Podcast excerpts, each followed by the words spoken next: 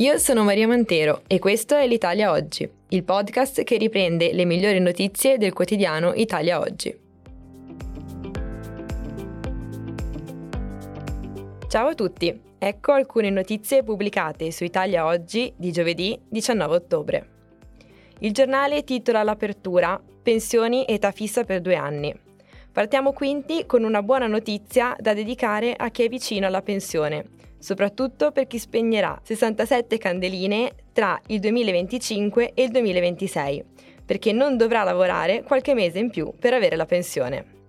Per i prossimi due anni non ci sarà alcun aumento dell'età di pensionamento.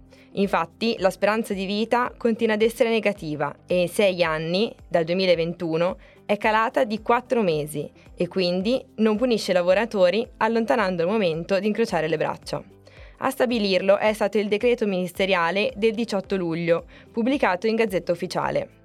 Erano cinque anni che l'età di pensione continuava ad aumentare ed era arrivata addirittura ad accumulare ben undici mesi.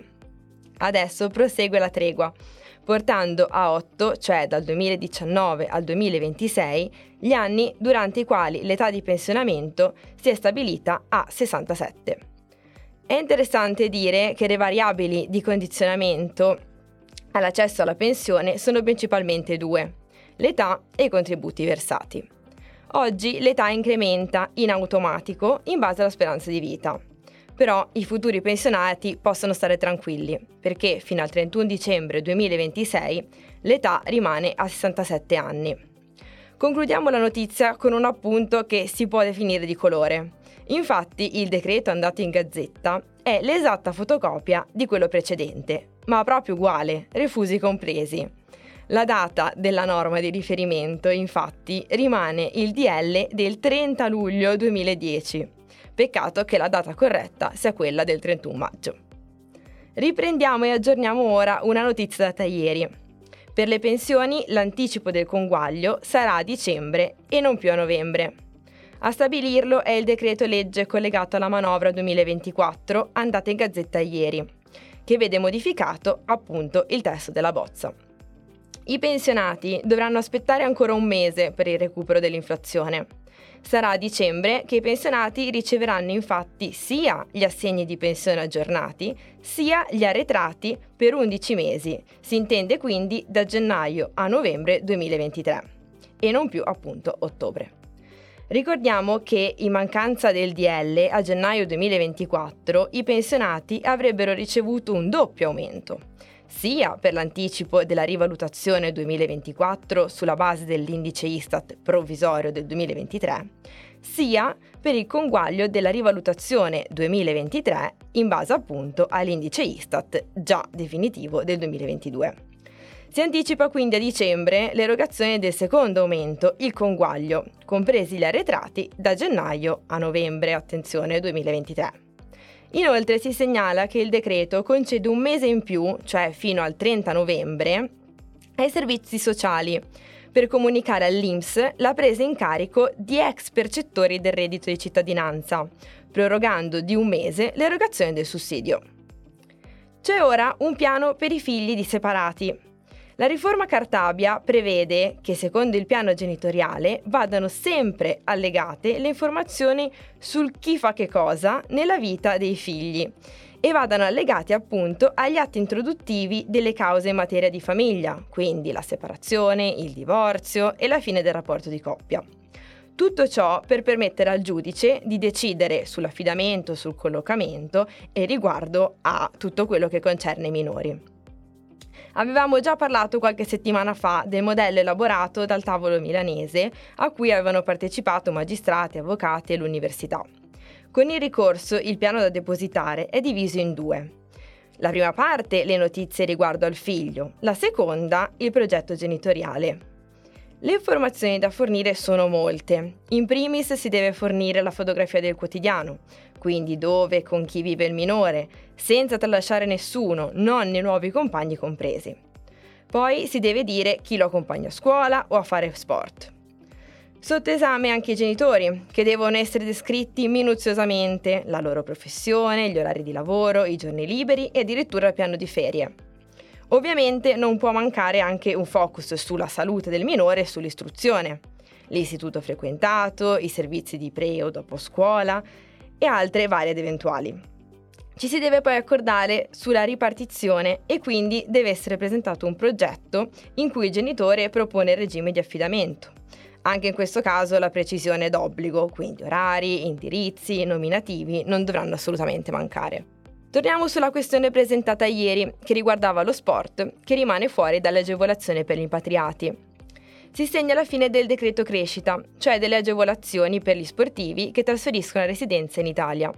Infatti, i contratti firmati a partire dal sedici ottobre non potranno più godere dello sconto fiscale del cinquanta per cento, mentre sono più fortunati i professori e i ricercatori, per i quali rimane in vigore la precedente agevolazione, che prevede uno sconto addirittura del novanta per cento sui redditi prodotti. È questa la scelta del governo per quanto riguarda il nuovo regime degli impatriati, che sarà rivoluzionato dal decreto legislativo attuativo della Delega Fiscale. Il decreto, come detto ieri, opererà una stretta sul regime, abbassando il valore delle agevolazioni e irrigidendo i requisiti. Nello specifico, i redditi prodotti in Italia concorreranno alla formazione del reddito complessivo solo al cinquanta per cento del loro ammontare. Prima però era al trenta per cento e nelle regioni del sud addirittura al dieci per cento.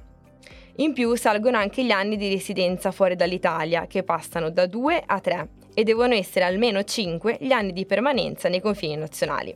L'ultima novità riguarda lo sgravio, che varrà solo per i redditi inferiori a seicentomila euro.